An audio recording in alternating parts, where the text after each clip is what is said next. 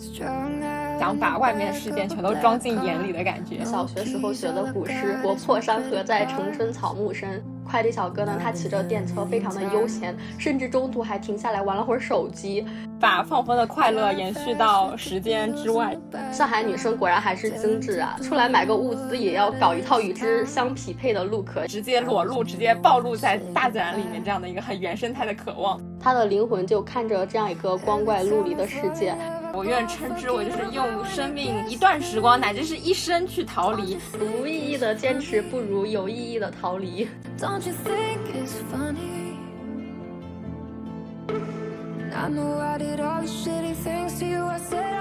现象，两种观点，但不影响一起笑出鹅叫。我是前两天现实放风，现在在家等答辩，但想去海边冲浪玩水的阿华。我是前两天现实放风，现在在居家办公，但想去冰岛看极夜的洛仔。前两天因为我和洛仔两个人都获得了一次近期内唯一的现实逃离机会。逃离在许多书啊影视剧啊当中也都是一个挺常见的意象，所以说这期我们就想来一起聊一聊逃离。高情商浪漫说法逃离，低情商的普通说法就是我们拿到了通行证出去了俩小时。对，其实就是基于我们近期内唯一的一个物理上的变化而散发出的一期闲谈。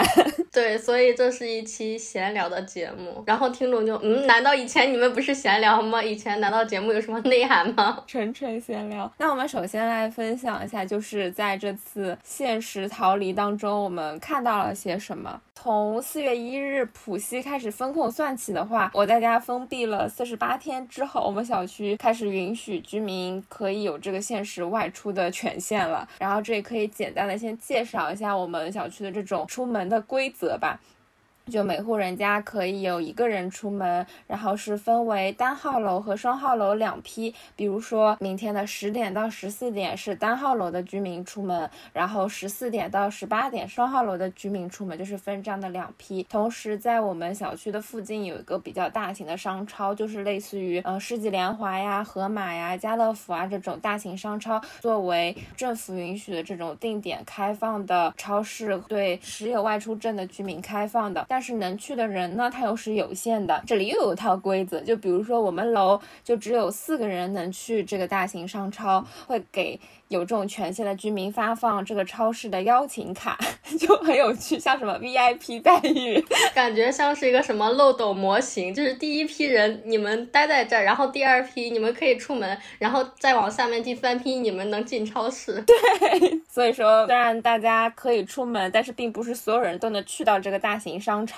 然后因为我们家没有什么非常缺需要买的东西，所以说当天我们就说啊，那我们就放弃这个名额。假如说我们这栋楼的需求超过四个人的话，就可能还要大家之间邻里之间协调，说谁先去，谁后面有机会再去，就非常宝贵这个 V I P 待遇。那天我就作为我家代表出门了嘛，然后就是纯纯的在外面走走逛逛，感受一下脚踩在马路上的感觉。就我家附近有三个比较小型的那种商圈嘛，就非常小型的迷你商圈，然后我就以这三个标志性商圈为代表，就是这样呃依次的一个个逛过去。然后出门之后发现路上虽然嗯、呃呃，人不像之前那么多，但也没有说人烟稀少吧，就是还是挺多人都在外面忙忙碌碌的去采购东西，然后手里面拎着大包小包，有的甚至呃路人之间还会说，哎，你这个东西是在哪里买的？然后另外一个阿婆就会说，哎，你这里往前走，再往前左转有个什么超市，里面都没有人的，就是完全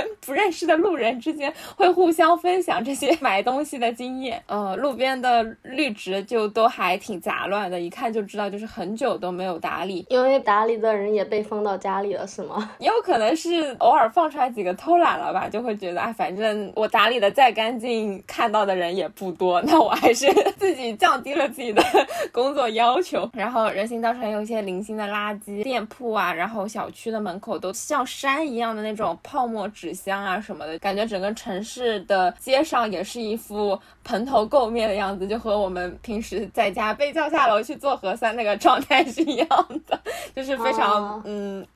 有时候还没有做好准备的感觉。还路过的一个小区门口看到有个 Tony 老师在帮居民剪头发，然后地上堆着厚厚的一层头发。我看到小区里面好像还有居民在等着排队，听说现在有的小区也都开始团 Tony 老师了，可能很多隔离在家的大爷还有叔叔对自己的发型要求度没有那么高的男士们都已经忍不住了，就是可能头发太长了都。哎，是那种直接你坐在路边，然后他们放一个脸盆，放一个架子，直接去剃头的那种吗？对，脸盆可能都没有，就是一把椅子，然后就跟你呃有有一个呃那个那个挡头发的那个围围的那个叫什么围裙吗还是什么东西，然后一照，然后哎就开工了。哎，真的有种恍惚之间回到解放前的感觉一样，就是很淳朴。然后后面要排队就在后面排队，因为又不能凑太近嘛，然后就这样排队等着来修理自己的头发。而且大家对于修剪的那种要求肯定也不会很高嘛，就是很质朴的那种，帮我剪剪短，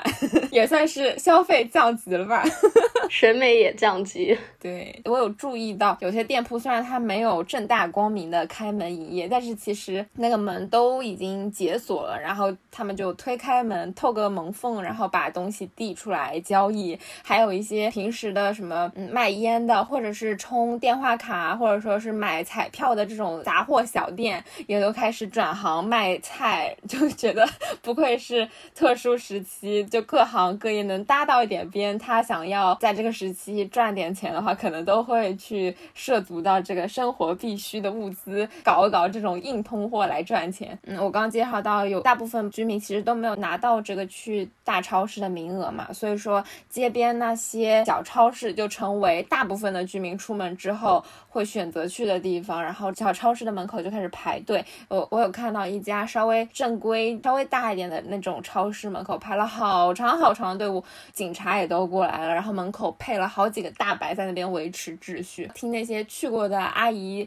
爷爷们说，好像是五个五个进，然后呃里面出一个再放进去一个这样，所以就嗯、呃、卡的比较严吧。然后那个超市我记得我刚出门的时候他就排了好长好长的队，然后等到我逛了一圈回来路过他还是好长好长队。能够理解为什么有人说啊我出门四小时有一半的时间都在排队了。听起来像是那种奢侈品的店限人流，就你要在外面排队，然后里面的人一定要很少，这样才能保证你的购买体验啊。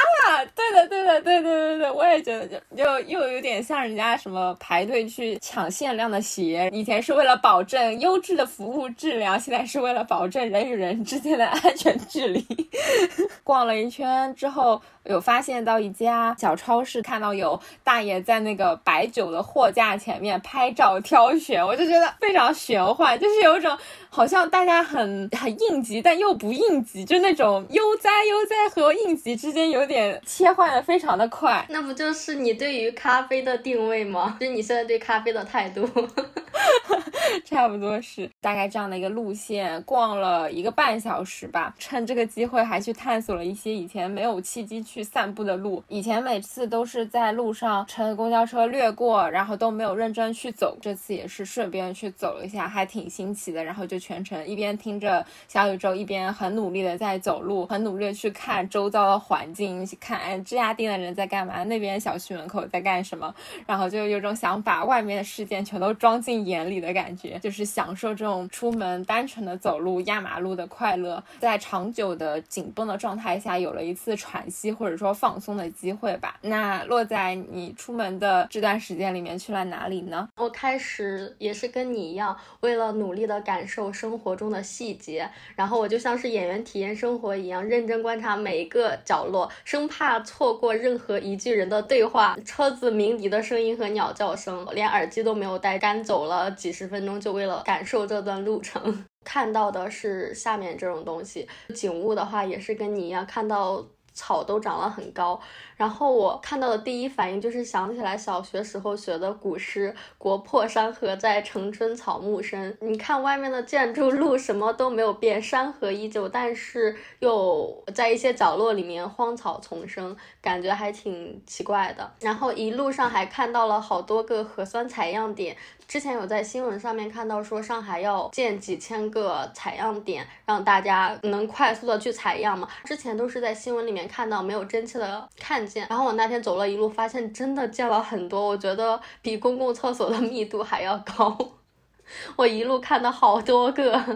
然后是路况，看到路上的车子也挺少的，偶尔会有物资车或者是私家车路过，但是也挺少的，而且很少有以往的那种比较工业运工业品的大车吧，偶尔只路过了一辆，但是这个车好像是空的，什么东西也没有运，应该是处于不营业的状态，只是路过。还看到了很多人，首先是一个非常悠闲的快递小哥，因为以往看到的快递小哥都是动态的，而且他们的速度非常快，就嗖的一下从你的身边擦肩而过，你根本就看不清的那种程度。可能是由于平台给的时间压力，不然会扣他们的什么绩效或者是扣钱吧。我在这期间看到的快递小哥呢，他骑着电车非常的悠闲，甚至中途还停下来玩了会儿手机，呃，是以前快递小哥不曾有的状态。我也理解为什么我之前点的几次外卖送的速度都那么慢了，肯定是我的小哥也在路上玩手机。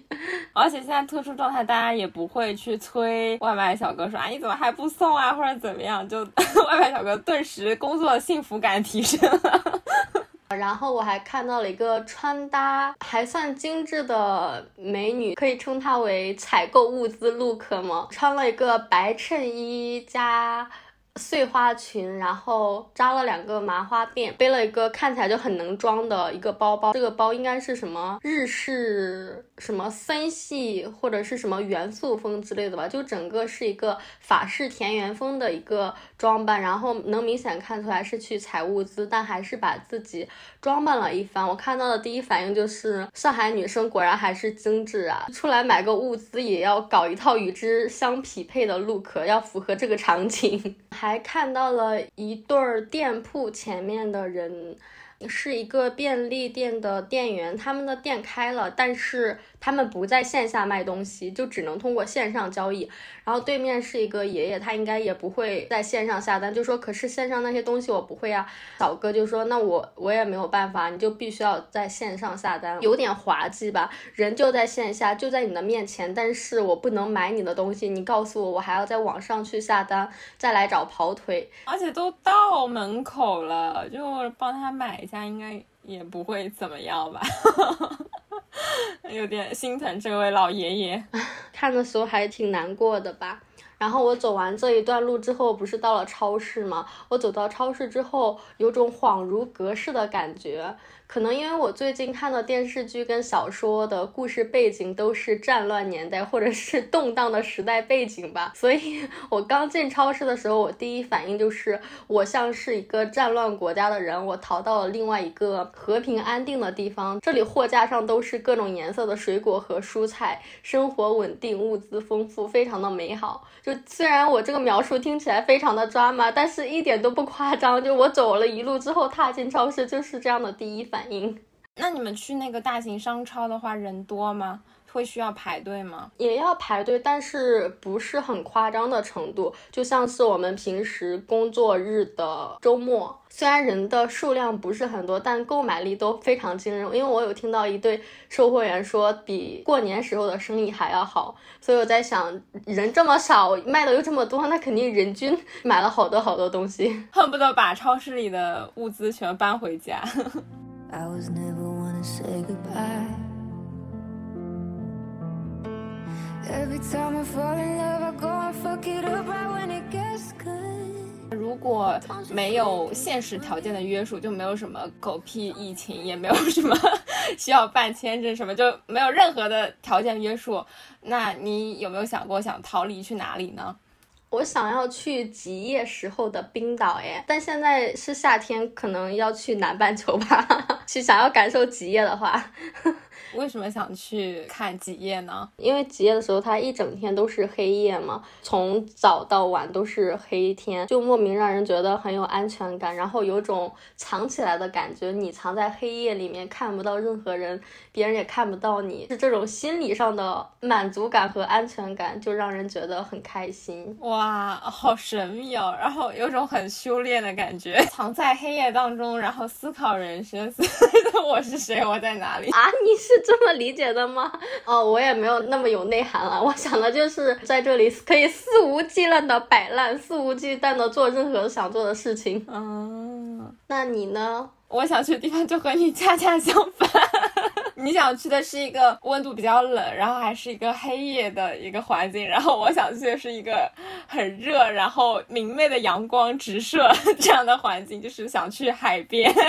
就去的话，我首先是想去冲浪，还没有尝试过冲浪，就很想去玩玩，然后看到那种用 GoPro 然后拍出来的那个冲浪视频，就觉得一定很有意思。对，然后在大海里面游泳，就可以全身泡在海里，也是一个现在和大自然几乎零接触的状态非常向往的，就是想直接裸露，直接暴露在大自然里面，这样的一个很原生态的渴望。其次就是想去看日出吧，之前因为每次出去旅游都没有蹲点蹲到日出，要么就是多云，太阳被云挡住了，要么就是找的点又不太对，然后看不太清楚，就至今还没有成功蹲到一个海上日出，所以说想去看海上日出。还有的话就是想过岛民那种慢生活吧，就穿着凉爽的吊带短裤，夹着拖鞋，手里捧个椰子，然后听着海浪的声音在散步，望着一望无际的大海发呆。其实和你也差不多，就是那种想要摆烂，或者说就是明目张胆消磨时间的感觉，这种状态就让我很向往海边。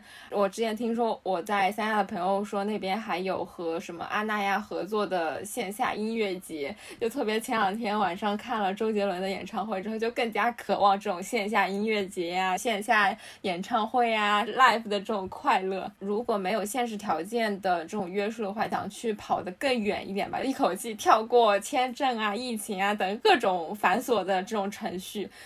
这样我感觉算是幸福度最高的一次逃离了。啊，你不仅要跳过疫情，还要跳过签证，那你确实就是一个呵呵完全没有现实条件约束。对，既然条件是这样定的，那我们就充分把它运用起来，就是能沾的光全沾了。不知道大家想去哪里呢？如果没有现实约束，一个突如其来的互动，大家也可以设想一下，如果现在有一次机会可以摆脱现实条件约束，你你会想去哪里？可以在评论区给我们留言，逃离地球表面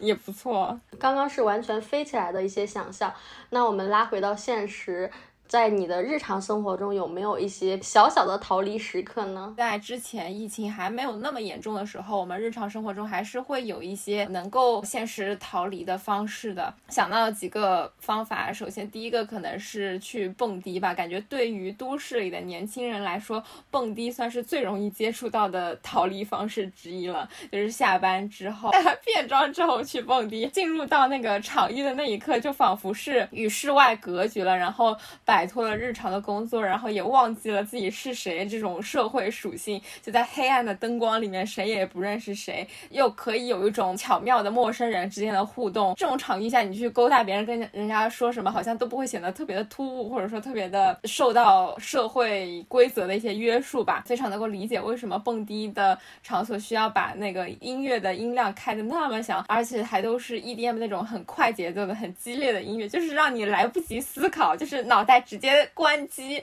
就本能的跟着音乐节奏去摇晃，去释放压力，从呃日常的这个社会我这样的一个身份当中逃离。我之前看到一个人描述自己说，白天是社畜大姐，晚上是夜店女王，感觉晚上也是她的逃离时间。呃，对，蹦迪的话可能会适合对这种比较吵闹的环境不排斥的朋友吧，但是假如说他不想去一个这么喧闹的环境的话，又有个新的逃离方式哈，就是露营。因为受到疫情的影响，其实大家去跨省市旅游就不像以前那么方便嘛，现在越来越多年轻人会选择周末去郊区露营。韩剧韩综里面也可以看到很多这种露营的情节和元素，就是比如说韩综里面大家带着装备到露营的场地去露营，开启一个非常看起来很微不足道的一个野外不成熟的挑战，然后朋友之间聊聊天啊，玩玩游戏啊，就回归一种很简单的劳动方式吧，就没有什么很复杂的活动，但是这种野外的简单劳动恰好是可以让大家从繁琐的都市生活当中抽离出来，去享受这种宁静的休闲的时光吧。不过我之前有看到人物有一篇关于露营的报道，挺让我大开眼界，也是补足了一些现实层面的露营信息吧，就会觉得还在韩综韩剧里的露营可能只是展现了比较岁月静好的那一部分，但其实在现实生活当中，尤其在中国本土，在这样一个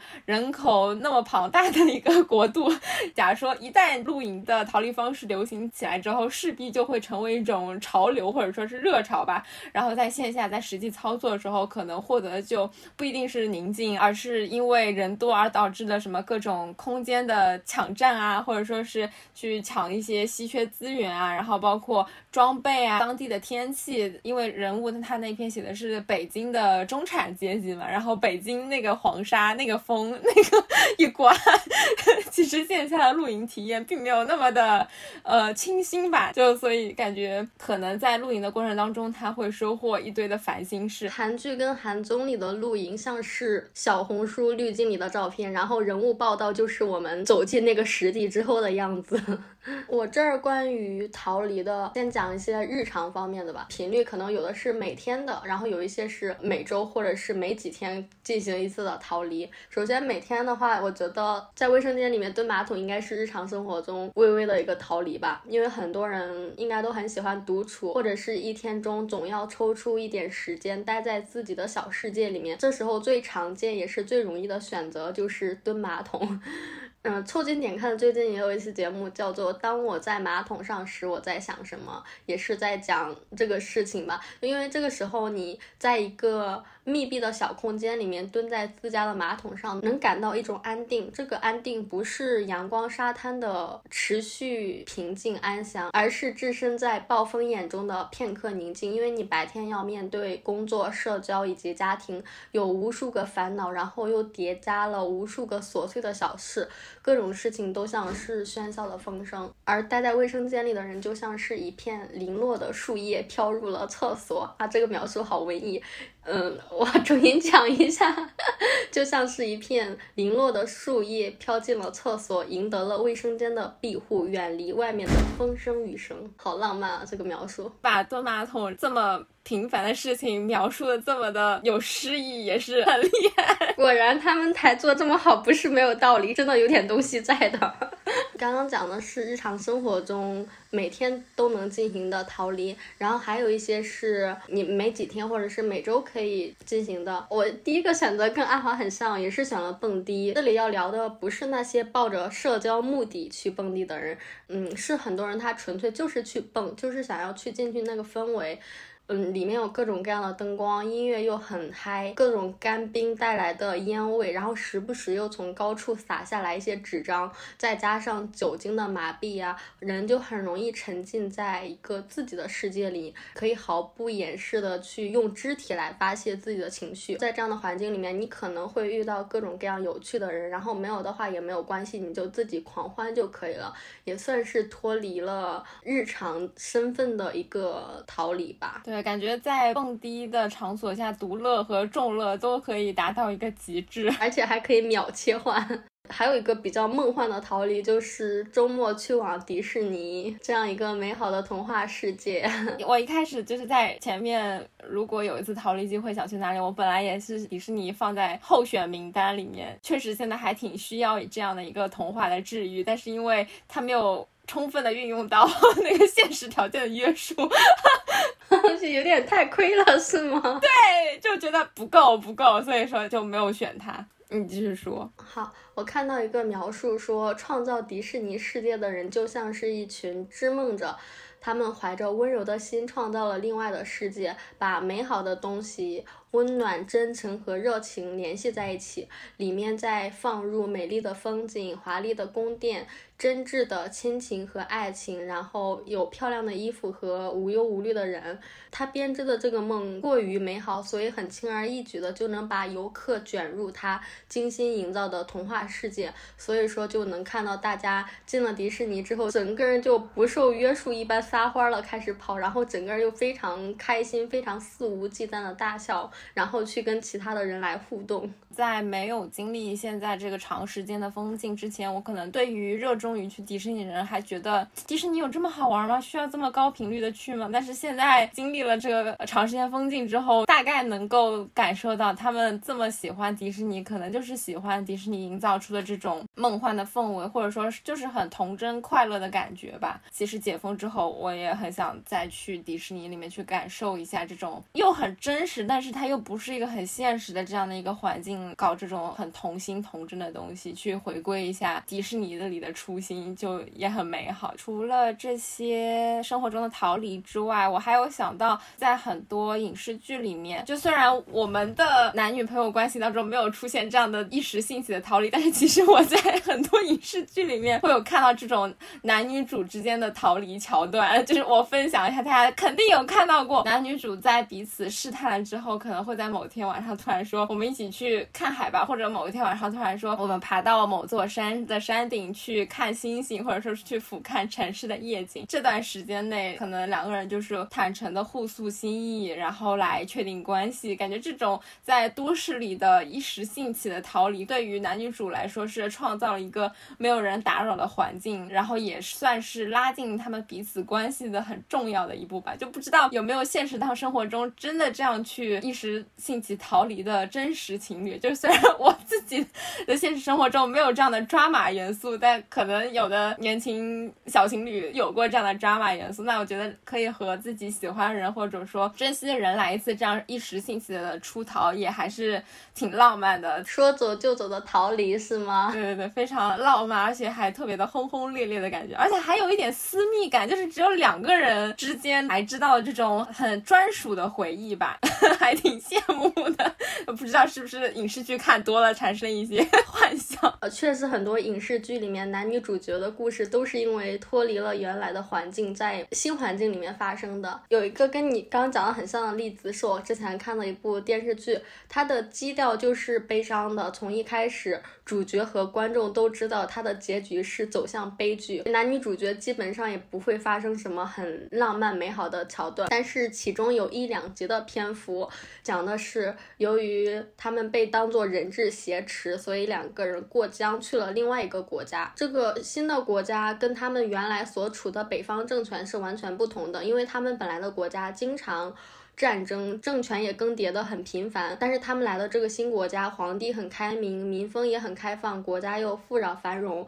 这个国家的人也摆脱了传统严格的那种道德束缚，大家都处在一种敢于享乐、敢于追求情感满足的社会氛围。所以说当他们俩偶然间来到另外一个环境的时候，这两个主角就脱离了原来的环境和身份的束缚，关系也发生了微妙的变化。这个片段其实在整部电视剧里面占比非常小，但是最后成了两个人少有的美好的回忆，也是观众意难平时候唯一可以甜的片段。就可见逃离在生活中真的很重要。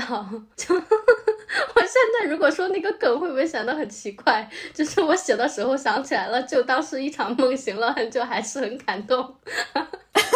我觉得这个梗是可以保留，就很恰当。特别是这种本来的剧的设定、人物的设定都是一个悲剧的一个主线，就是大家都心知肚明，角色知道，故事知道，观众也知道，但是还是给他们这样一个去逃离、去做梦的这样的一个机会。一方面也是让观众有一方面这个甜的满足，但是对于角色来说也有一种他们两个人一起做了一场很甜美的梦，但是回去之后他们又不得不面对一些爱恨情仇，或者说国家那种问题。就很喜欢这种福利，很喜欢这种逃离。对。还有一个电影叫做《百万元与苦虫女》，这个电影也是一个偏向于逃离和脱离原来环境的题材吧。这个故事的女主她离开自己的家乡，每到一个地方赚够一百万日元，然后再去下一个地方，也算是一种逃离吧。她离开家之后第一次去到了海边，在海边的小店卖冰，是她学习刨冰。他每天工作完之后就回到他的住处，然后趴在地上，就仿佛这个时候是他最放松的时候。然后平时不忙的时候就看着自己的存折，计算自己要离开的日子，感觉他的生活又很有目标，同时又非常的悠闲。赚够钱之后，他就离开了原来的海边小店，又进入到了一个山里，找到了新工作，帮一家果农去摘桃子。在这个逃离的片段里面的画面也非常的漂亮和谐，他每天戴着帽子去摘桃子，然后休息的时候就躺在院子里面吹风。在离开了这个地方之后，他又去了其他城市的一家花店做服务生，又开始重新赚钱。整个故事就是这样，他每次都会去一个新地方，然后攒够钱之后再去一个新的旅程。所以说故事结局的时候，他离开了刚刚的花店，然后拉着他的行李箱再次踏上了旅程。镜头里面就是他他自由流浪的身影，他又开始了新的寻找。哇，也好浪漫。对，他一路都在走走停停，去往陌生的地方，别人都不认识他，他也不需要交朋友，生活很简单很充实，目标也很明确，生活也很惬意。我这个算是肉体层面的一个逃离吧，我看你这好像有一个非常精神境界，都开始朝圣了，跟大家讲一下。我其实看到逃离之后，我就有想到一些离我们的日常生活比较远，但是都是一些比较更加极致的逃离吧。我愿称之为就是用生命一段时光乃至是一生去逃离，透过这些很极致的逃离，可能更有利于我们去理解逃离的意义吧。可以分享一下之前看过一本书叫《一个人的朝圣》，他主要讲述的是一个六十五岁的老人叫哈罗德，他有一天突然收到一个二十多年素未谋面的老朋友奎尼的一封信，然后信上就是说他身患重病，卧病在床，可能剩下日子不多了。收到这封信的时候，本来是想写一封回信给老友问候一下他，鼓励一下他，当他想去寄这封信的时候，突然又觉得一封信对于一个即将面临死亡的人来说可能意义不大，然后他就决定去徒步当面见见这位老朋友，然后最后真的走了一千多公里，然后去看望这位朋友。呃，不过我会觉得其实看望老朋友只不过是一个说法，或者说是一个逃离的契机吧。通过这次逃离，其实他本来在家庭中他担任了一个丈夫的角色，同时又是一名父亲，但是当他面对孩子大学毕业之后意外去世，然后同时导致他们家庭和妻子的关系也跌入冰点的状况的时候，自己其实处于一个长期的呃自责，或者说从自责到一直压抑很麻痹的一个状态吧。但是通过这一次徒步的逃离，他能够从他本来的循规蹈矩的一个家庭生活当中抽离出来，然后去重新审视这些记忆和关系，然后看到沿途的风景，并且与沿途的过客聊天，遇见又告别，与平时生活中必备品告别。嗯，在这次旅程当中，他已经不再是之前那个在家喝喝咖啡读读报的退休老人，学到了很多新的技能，然后也有了很多对于生活的一些新的感悟。我感觉这次逃离对于男主人公来说，他既是一次和家人的和解，更是一次对自我价值的一个探索的过程吧。书中他有一段男主人公对他的妻子说，我也很想你，但是我这一辈子什么都没有做，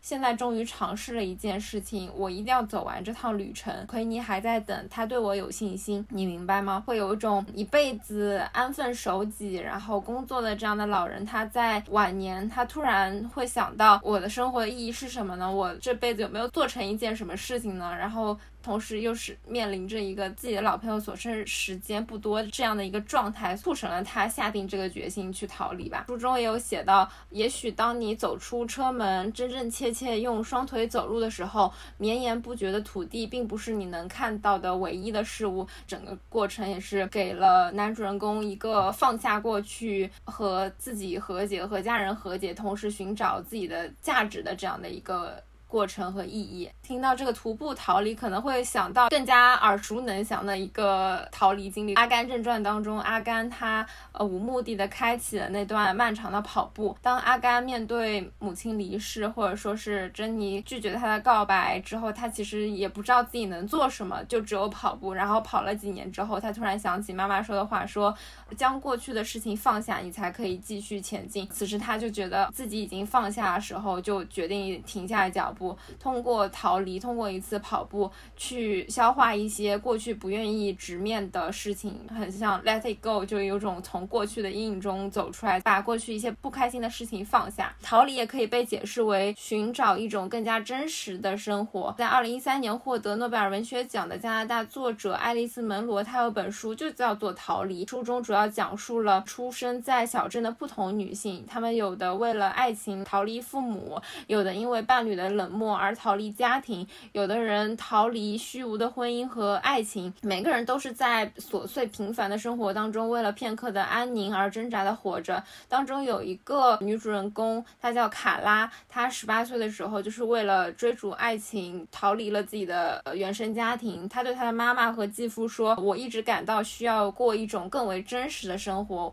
我知道在这一点上我是永远也无法得到你们的理解的。当她投奔她男朋友和她男朋友一起生活的时候，其实过得也并不幸福，所以说她所想找的那种更为真实的生活，我理解下来可能是一种自我的存在感，或者说是对于生活的掌控感，并没有能在这段爱情当中找到。相反，她自身的一些细腻和温柔却在这段不健康的关系当中不断的被她的伴侣摧毁，所以说她又再次产生了想要逃离的念头。当她真的逃离之后，她又很不安，她会想说呃，我自己想要的那种真实的生活，假如说在和这个男朋友的这段爱情关系当中没有找到的话，那我应该去哪里找呢？当他踏上逃离的路上之后，他又陷入了茫然，他又不知道他逃离的目标在哪里，或者说他的目的地在哪里，所以到最后他也还是回去了，就是回去继续和他男朋友一起生活下去，就没有能够真正的逃离出来。刻画了一个比较真实的逃离的一个心理过程吧，因为大家可能首先要有这个勇气去选择逃离，那你在逃离的路上之后，你有时候可能会被一些不安，或者说呃这种彷徨的感觉，又被这种情绪困扰的话，就会想说，那我是不是干脆选择线下的安定，不要去逃离，因为逃离也不一定会比现在更好，或者说是逃离也并不一定能够有一个更优解，所以说他又选择了安定，或者说是选择了之前的一个生活状态。前面提到这三本书都是一些比较伟大的主人公，他们去实践自己的逃离。我们在讨论的时候，洛仔提了一个想法，我觉得也挺神奇的，就是一个很新颖的一个思考角度。他说，哎，那除了这种肉体上的逃离，是不是还有一种可能是灵魂上的逃离，一段短暂的灵魂出窍？顺着这个思路想下去，确实有一些这样的例子。我分享一本书，是余华老师的《第七天》，这本书就是主人公直接脱离了肉体，讲了一个灵魂的出走。这个故事讲的是一个普通人他死后的七天的所见所闻。主角他死去了，但他的灵魂并没有走远。故事的开始是他接到了一个电话，是殡仪馆打来的，要找的就是他本人，然后对面告诉他说，你火化快要迟到了，赶快排队取号去火化，然后由此展开了这后面七天的故事。哇，好玄妙对，整篇小说虽然是灵魂所看到的世界，但是跟我们目前所处的世界又非常的相似。作者他的本意也是这样的，余华就想要把我们生活中看似荒诞但是又其实很真实的故事集中的用另外一种方式呈现出来，所以我们能在书中看到这样的情节，刚刚死去的人他进入到了一个全新的世界，但是这个世界是现实生活的倒影。比如说你火化的时候要排队取号，自己错过了号要重新排，遇到了这个城市的市长，可能跟自己是在一个时间段死掉的，市长也要来火化，但是市长哪怕是来火化，他的一路都有车子保驾护航，所有的工作人员都给他开通了火化的绿色通道，非常的神奇。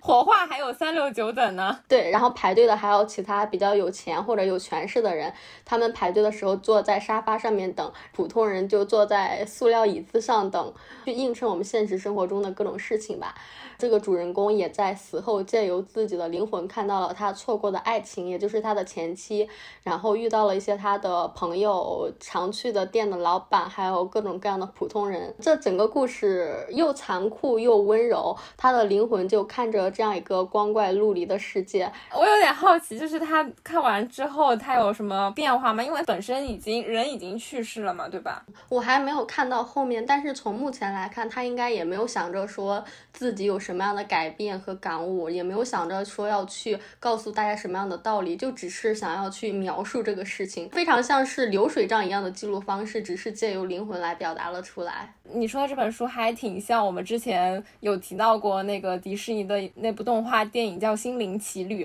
然后它其实也是男主人公一次和死亡的擦肩而过，然后使得这个男主的灵魂脱离了肉体，拥有了一次逃离的机会，从而在电影当中展开的灵魂奇旅的这样的一个过程。他通过灵魂出逃，他其实就是去探寻了很多关于活着的目标啊，或者说是活着的意义是什么。对这种题材感兴趣的朋友可以去看看一下洛仔推荐的那本书和这部电影。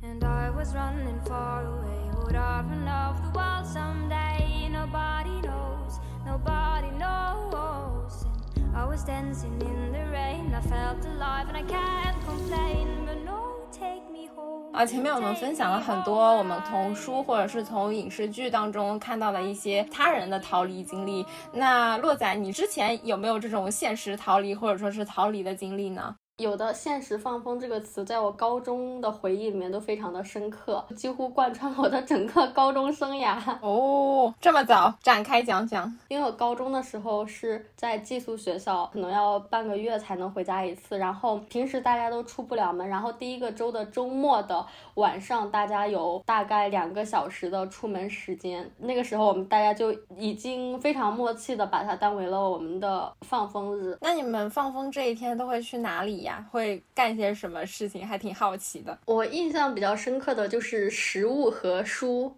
也非常符合高中时候那个状态吧。首先食物就是呃，印象深的是我们学校门口的一家寿司店和一个臭豆腐店。嗯，寿司店是在我们学校旁边，因为我看到的时候一般都是放风的那天以及每周开学的前一晚，它在我们放风中还算占一个比较大的比重吧，大家都会想要排队去买他们家的吃的。嗯，放风必吃榜，救命，什么东西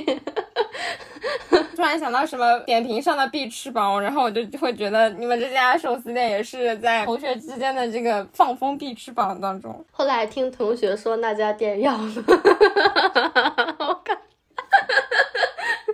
我觉得你有点病根本奇怪重来后来笑什么后来听同学说等会儿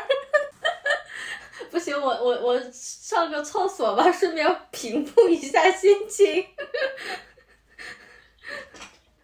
我重新说，后来听同学说那家店要关门了，我们就很好奇的去讨论为什么要关门，他的生意不是很好吗？然后这个同学说因为太忙了，老板忙不过来。然后另外一个同学就嗯，难道老板是因为生意太好了所以不干的吗？大家就是一脸你仿佛在讲什么笑话的眼神看着他。后来解释了一下，就是因为他平时太惨淡了，我们放风的时候生意又巨好，供不应求的程度很不均衡，所以后来关门的。哎，所以伴随着我们放风之意的那家店就消失了。然后还有另外一家是卖臭豆腐的店，它的生意也巨好。嗯，因为大家放风之后都会踩点回学校，这个时候会顺路排队去买校门口的这个臭豆腐的摊。当时我另两位同学很搞笑，就是他们买完这家摊主的臭豆腐之后，在回去的路上，然后一个女生问另外一个人说你怎么还不吃，你要快点吃，我们得赶快回班里晚自习了。然后另外一个人说我想慢点吃，我要带回班里面吃。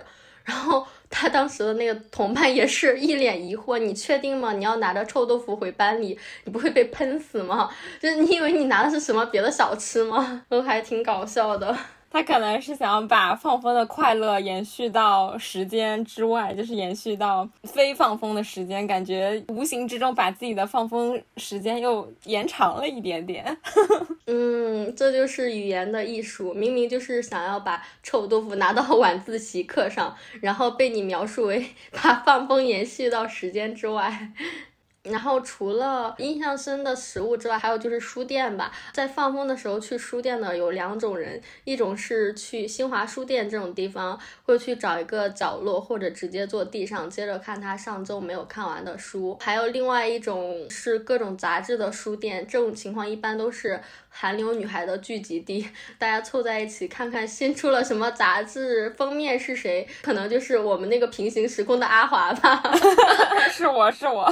然后带着新一周的资讯回去跟同学们分享，哎呀那个谁谁谁又怎么怎么了之类的。可能新的一周里面有听到什么韩流资讯，就说哎，我这个放风日我要去看哪本杂志里面有谁谁谁，我要去看一看。这种就是每周的日程安排的非常的清晰。我们放风之后也有一点比较特殊的，因为我们每天都会有不同科目的考试在晚自习的时间嘛，然后我们放风之后的那个考试呢，学校也非常的理解我们的心情，就觉得你刚放风完肯定收不住心。我们那天考试就选了一个不管你努不努力你的成绩都没什么变化的科目，就是语文。所以就即便我们每天都会有某个科目的考试，但是放风这天就是雷打不动的语文考，语文老师心碎。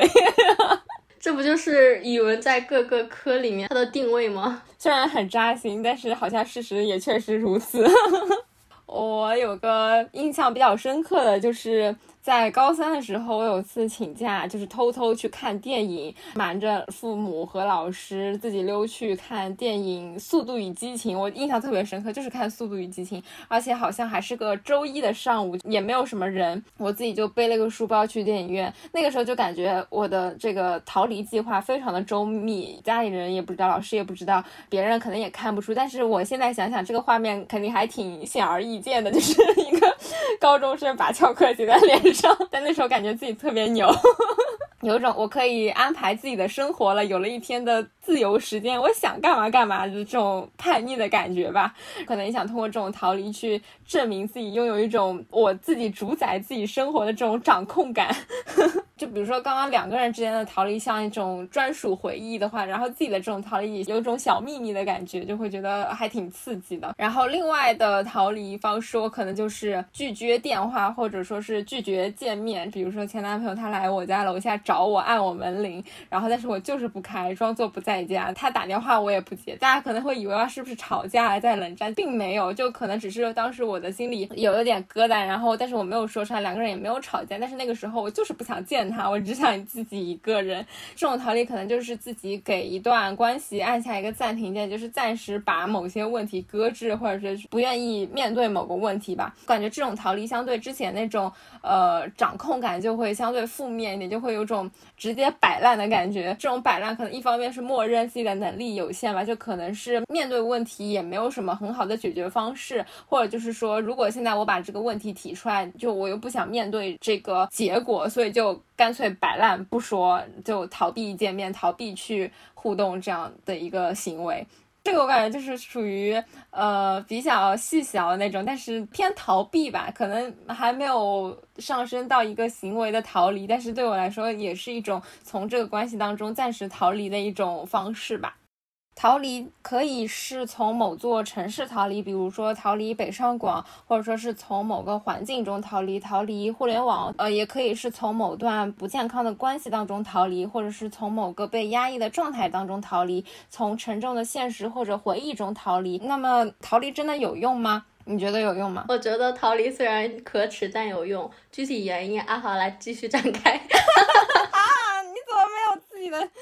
我还想说你可以补充一下你的观点。因为我本来想要写的时候，我觉得你的好像已经很充分了，然后我没有特别的想法，所以就没有写。其实我会觉得只要在一段逃离当中有感受到快乐或者说充实，那就是有用的。如果能够从这段逃离当中有新的价值，或者实现一些呃新的升华，就比如说我们刚刚有分享到的，他能够在逃离当中和过往和解，然后找到新的目标，那就更有价值。但是假如说没有这些非常有意义的升华也也没有关系，只要它能够带来一个心情上的状态上的一个调节，那也不失为是一次有意义的逃离。在我们的传统规训之下会觉得呃，坚持才是胜利，然后逃离啊逃避啊都是懦夫的行为，可能大部分情况下应该都是没有去选择逃离的勇气。所以说也是为什么逃离虽可耻但有用的，人家会说虽可耻，因为可能在亚洲的文化下都会觉得逃离是一个相对可耻的一个选择，但是可能有时候逃离也代表着一种转机，或者说是代表着一种新的可能，有时候逃离或许比无意义的坚持更加有用。对，同意，无意义的坚持不如有意义的逃离。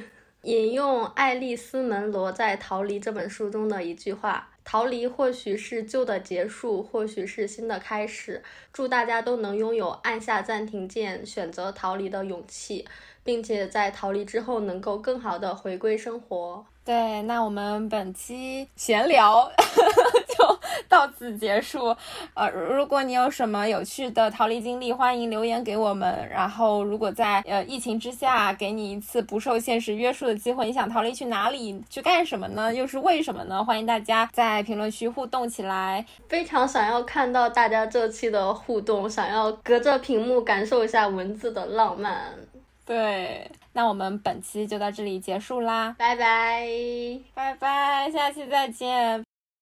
欢迎大家在各大播客平台订阅人间烟火也可爱，有任何建议或者选题欢迎投稿给我们，可以添加微信可爱 F M 一一一七 或者发送至邮箱人间烟火也可爱的首字母小写 一一一七 艾特 一二六 点 com， 也可以在生动词里面扫我们的听友群二维码直接入群哦。